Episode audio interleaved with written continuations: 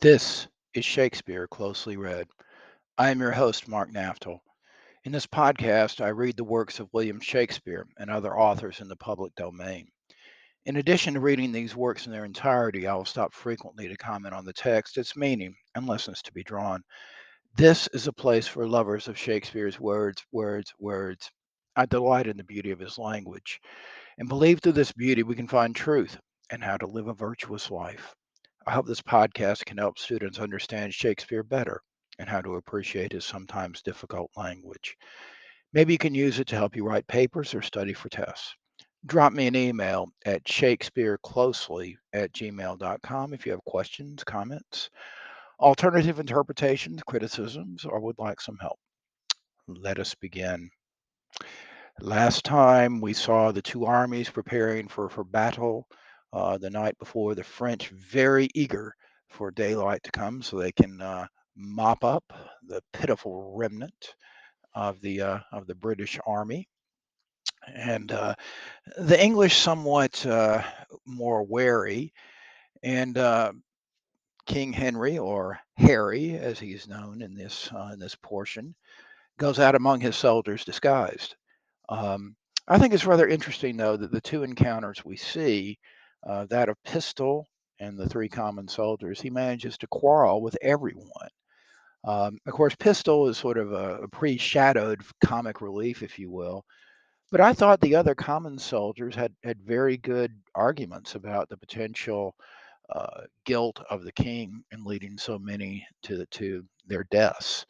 Um, Shakespeare uh, certainly gave both sides their their fair share fair argument there, and uh, say I think the common soldier seemed to come off somewhat better.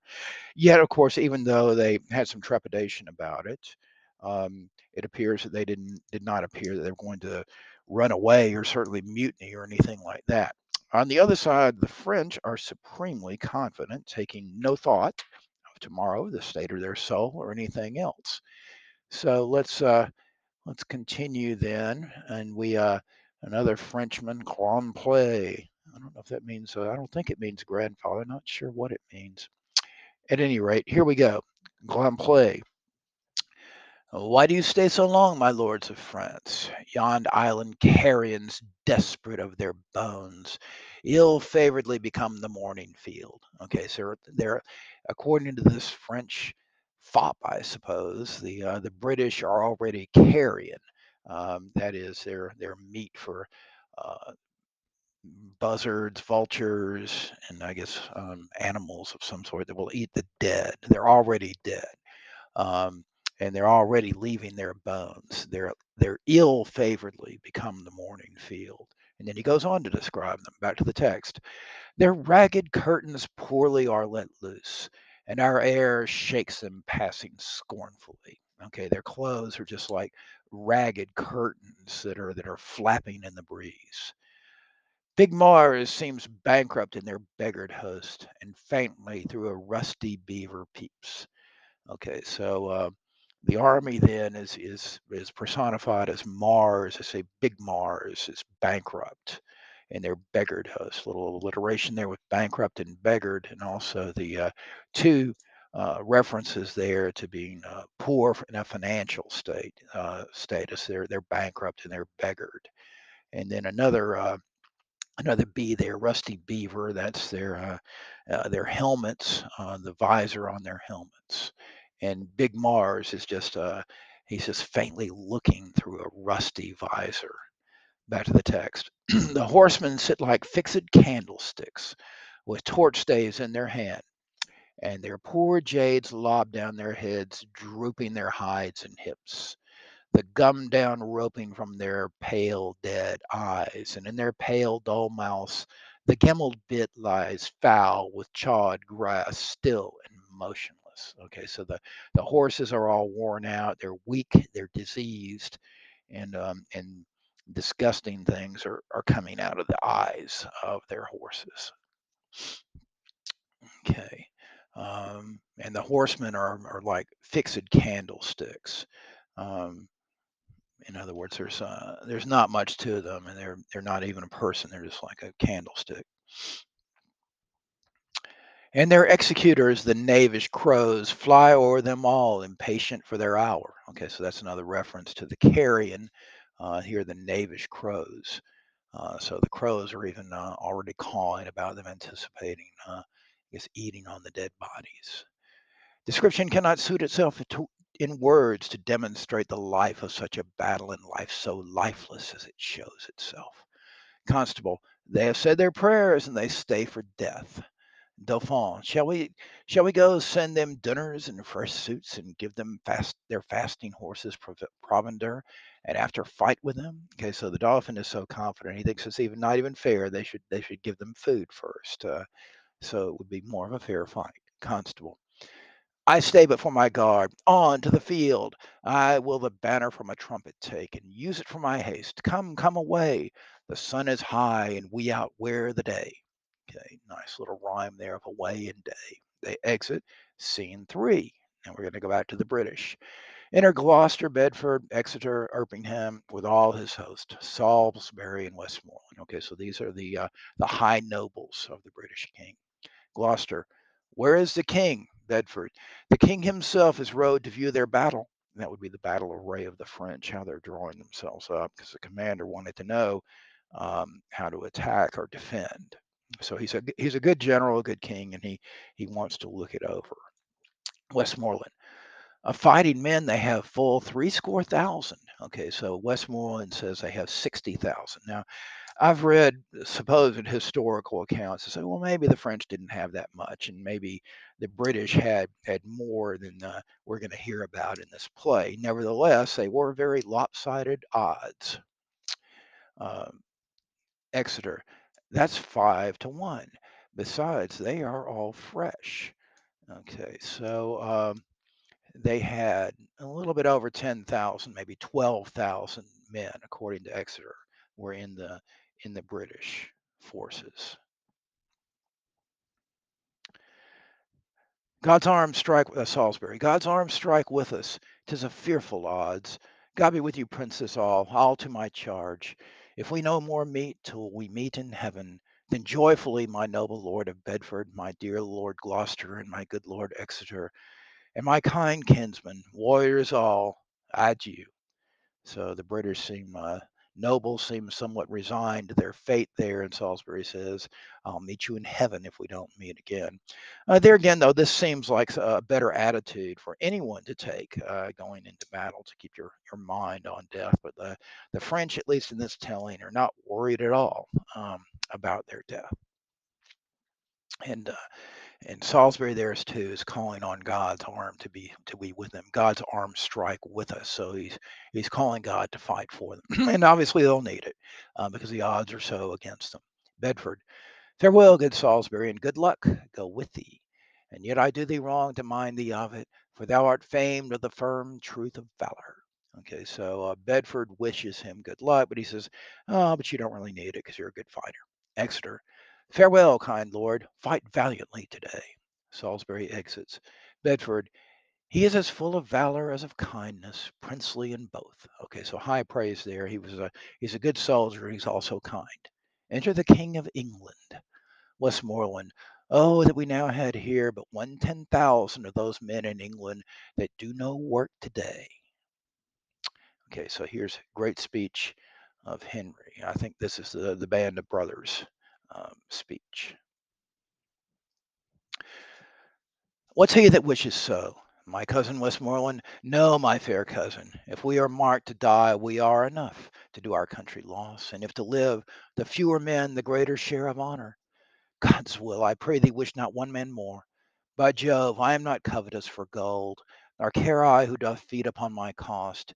It yearns me not if men my garments wear, such outward things dwell not in my desires. But if it be a sin to covet honor, I am the most offending soul alive. No, faith, my cuz, wish not a man from England God's peace. I would not lose so great an honor as one man more, methinks would share from me for, for the best hope I have. Oh, do not wish one more. Rather proclaim it, Westmoreland, through my host, that he which hath no stomach to this fight, let him depart. His passport shall be made, and crowns for convoy put into his purse. We would not die in that man's company that fears his fellowship to die with us. This day is called the Feast of Crispian. He that outlives this day and comes safe home will stand on tiptoe when this day is named and rouse him at the name of Crispian. He that he that shall this this day he that shall see this day and live old age will yearly on the vigil feast his neighbors and say, Tomorrow is St. Crispian. Then he will strip his sleeve and show his scars. Old men forget, yet all shall not be forgot. But he'll remember with advantage of what feats he did that day. Then shall our names familiar in his mouth as household words Harry the King, Bedford and Exeter, Warwick and Talbot, Salisbury and Gloucester be in their flowing cups freshly remembered. This story shall the good man teach his son, and Crispin Crispian shall ne'er go by from this day to the ending of the world. But we in it shall be remembered, we few, we happy, we band of brothers. For he that today sheds his blood with me shall be my brother, be he ne'er so vile. This day shall gentle his condition, and gentlemen in England now abed shall think themselves accursed they were not here, and hold their manhoods cheap, while any speaks that fought with us upon St. Crispin's day. Okay, great speech. Now it's given to his his nobles, but sometimes this is played with the soldiers sort of coming up and gathering um, around him. Um, so, but it starts off with Westmoreland said, "Oh, we, there's all these men in England not doing any work. Were they with us today?" And King Henry will have none of that. Um, and there's pretty good logic behind it, uh, because he, of course, he wants to encourage his nobles and therefore his other soldiers. Um, but he says, "Look, if we're going to lose." then it's best that uh, that no more Englishmen uh, die this day. If it's if we win, the more honor we'll have. I'm somewhat reminded of um Gideon's army with the Midianites, which was constantly uh, whittled down through the desire of God until I think he only had 300 men left and defeated a great host of, uh, of the Midianites. Seems like the same sort of sort of attitude here.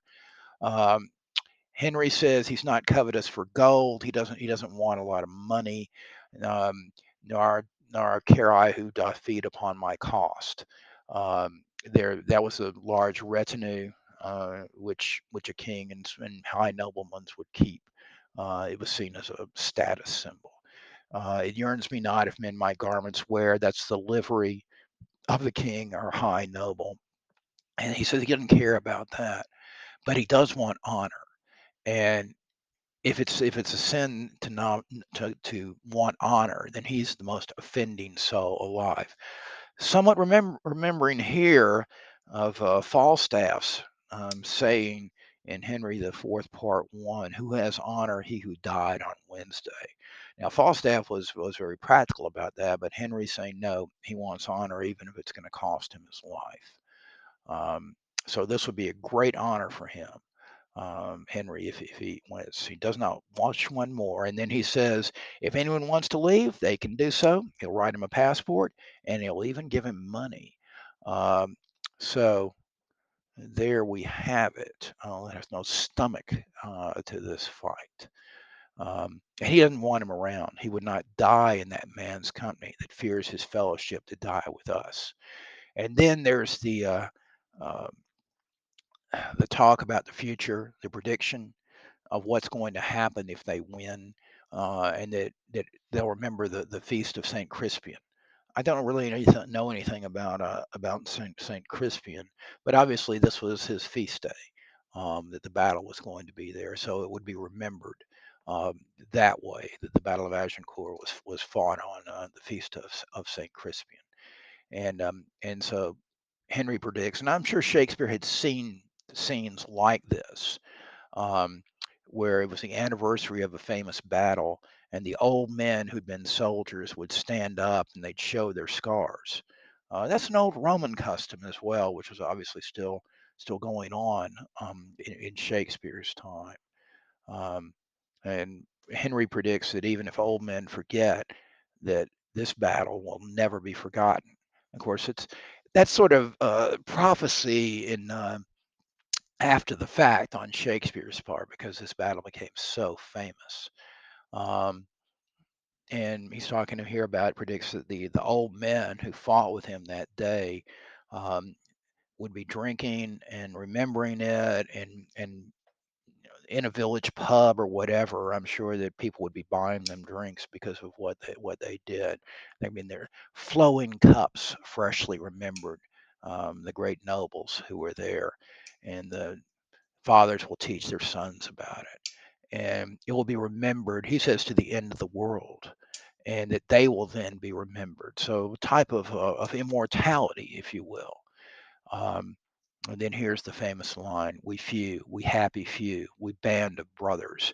And that phrase, band of brothers, then was adopted for a story uh, about, I believe it was the 101st Airborne Division um, of the United States in, in World War II, the Band of Brothers, which was made into a mini series. And then he says that uh, whoever um, sheds his blood uh, with him, with the king, he'll be his his he'll be his brother and that it will gentle his condition. There will be a step up towards the nobility, or at least the gentry um, to begin with. It will gentle his condition, and uh, and he'll be a, a, step up and on his way uh, up. And whoever was in England, this harkens back to the very beginning of the of the of the speech, where you know the other noble you know wished for men who weren't doing work in England to be with them, and said, "Hey, whoever's back in England and they're sleeping now, they're going to regret uh, that they weren't weren't there and fought with uh, with the others on St. Crispin's Day." So great speech, and this is sometimes used as an encouragement, uh, also along with the speech before Harfleur. Back to the text. Enter Salisbury. My sovereign lord, bestow yourself with speed. The French are bravely in their battles set, and will with all expedients charge on us. King, all things are ready if our minds be so. Westmoreland, perish the man whose mind is backward now. King Henry, Thou dost not wish more help from from England, cuz? That's cousin. Westmoreland. God's will, my liege. Would you and I alone, without more help, could fight this royal battle? King Henry. Why now thou hast unwished five thousand men, which likes me better than to wish us one. You know your places. God be with you all. Okay, so before it seemed to have they had about twelve thousand, and um, and so Henry here seems to be saying they only have five thousand. Um, know, I have not looked into the history in a little while. I'm not sure what the modern estimates are, but maybe uh, after this episode, I'll do a little research. I should at least do that for this podcast. Okay, uh, Tucket, I guess that might be like uh, uh, Sounds of Battle or something. Montjoy. Oh no, that would be like a herald thing. Because here comes the French herald, Montjoy, which is the French battle cry, Montjoy, um, which is actually purgatory. Okay, Montjoy.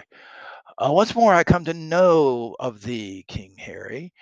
If for thy ransom thou wilt now compound before thy most assured overthrow, for certainly thou art so near the gulf that needs we much be englutted, englutted, excuse me, englutted. Uh, that means you're you're gonna die. You're gonna you're gonna be overwhelmed. Uh, back to the text. Besides, in mercy, the constable desires thee, thou wilt mind the followers, thy followers of repentance, that their souls may make a peaceful and a sweet retire from off these fields where wretches their poor bodies must lie and fester.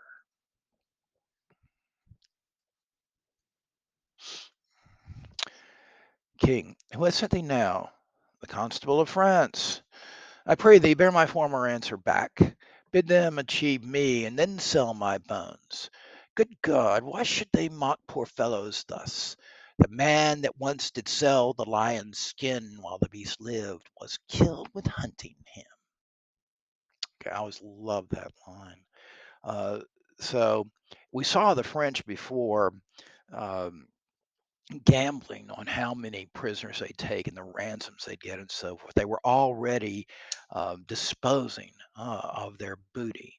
And Henry's reply to that is uh, is sort of a parable um, that a man sold a lion's skin that went out to hunt him and was killed by the lion uh, while he was hunting him. Um, Henry here, of course, compares himself to the lion. The lion is a symbol of British royalty. Um, so let's hear that again. The man that once did sell the lion's skin while the beast lived was killed with hunting him. As many of our bodies shall no doubt find native graves, upon the which I trust shall witness living brass of this day's work. Okay, so uh, he's saying they're not going to die in France. They're going to go back to England, and uh, and there they will die. They will find a native grave. And those that leave their valiant bones in France, dying like men, though buried in your dunghills, they shall be famed, for there the sun shall greet them, and draw their honors reeking up to heaven, leaving their earthly parts to choke your clime. the smell whereof shall breed a plague in France. So uh, Henry's saying even if they die and they're tossed on the dunghill, um, they're going to stink and, and, mess up the air of France. So uh, he's uh, he's swearing that they're never going to give up. Uh, notice the sun again. How many times I have to call that to your attention? Um, the, the image of the sun there. Back to the text. Mark then abounding valor in our English, that being dead, like to the bullet's crazing, break out in a second course of mischief, killing in relapse of mortality. Okay, so that's a like like a bullet's ricochet uh, that it comes back and, and hits and kills somebody else. So their bodies will too, even when they're dead, and they're going to keep killing French. Back to the text. Let me speak proudly. Tell the constable we are but warriors for the working day. Our gayness and our guilt are all besmirched with rainy marching in the painful field. There's not a piece of feather in our hosts. Good argument, I hope. We will not fly. And time hath worn us into slovenry. But by the mass, our hearts are in the trim, and my poor soldiers tell me, ere, yet ere night they'll be in fresher robes, or they will pluck the gay new courts over the French soldier's head and turn them out of service. Okay, so he's speaking proudly.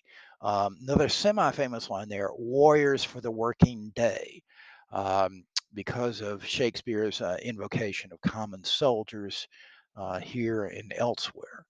Um, and he again talks as he has before to the herald about you know look we're we're all poor you know we're we're marched out rainy marching that is true it was a rainy day in the battle of agincourt now in the olivier version of this play um, it's bright sunny day and you can see the arrows cascading over in formation um, it's very stirring but I've got to say that uh, and admit that Branagh's version, where it's in a downpour, it's all muck and mire, um, is is I'm sure more realistic. They say the weather conditions had much to do with the British victory here. That the French came in with a full cavalry charge, but over boggy, muddy ground, the the, the horses were stumbling. Also, apparently, it is true that. Um, uh, Henry's soldiers put uh, sharpened stakes into the ground, pointed towards the French, so that their soldiers, uh, excuse me, their, their their horses would impale themselves on it. And add that then the masked longbowmen, um, the terrible arrows, which came were shot up very high and then came down with such force that they were able to pierce arrows and the great victory of the British becomes a bit more understandable. Uh, but at any rate, Henry's saying, you know, the, the rain has caused them, um, worn them down to the slovenry, as, as Shakespeare calls it. But even though that's happened, uh, their hearts are high and they're ready to go. And the soldiers say, hey, we may look terrible now, we may be in rags, but we're about to kill a bunch of Frenchmen and we'll take their clothes from them. Back to the text.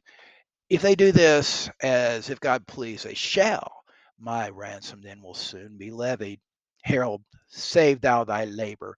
Come thou no more for ransom, gentle herald.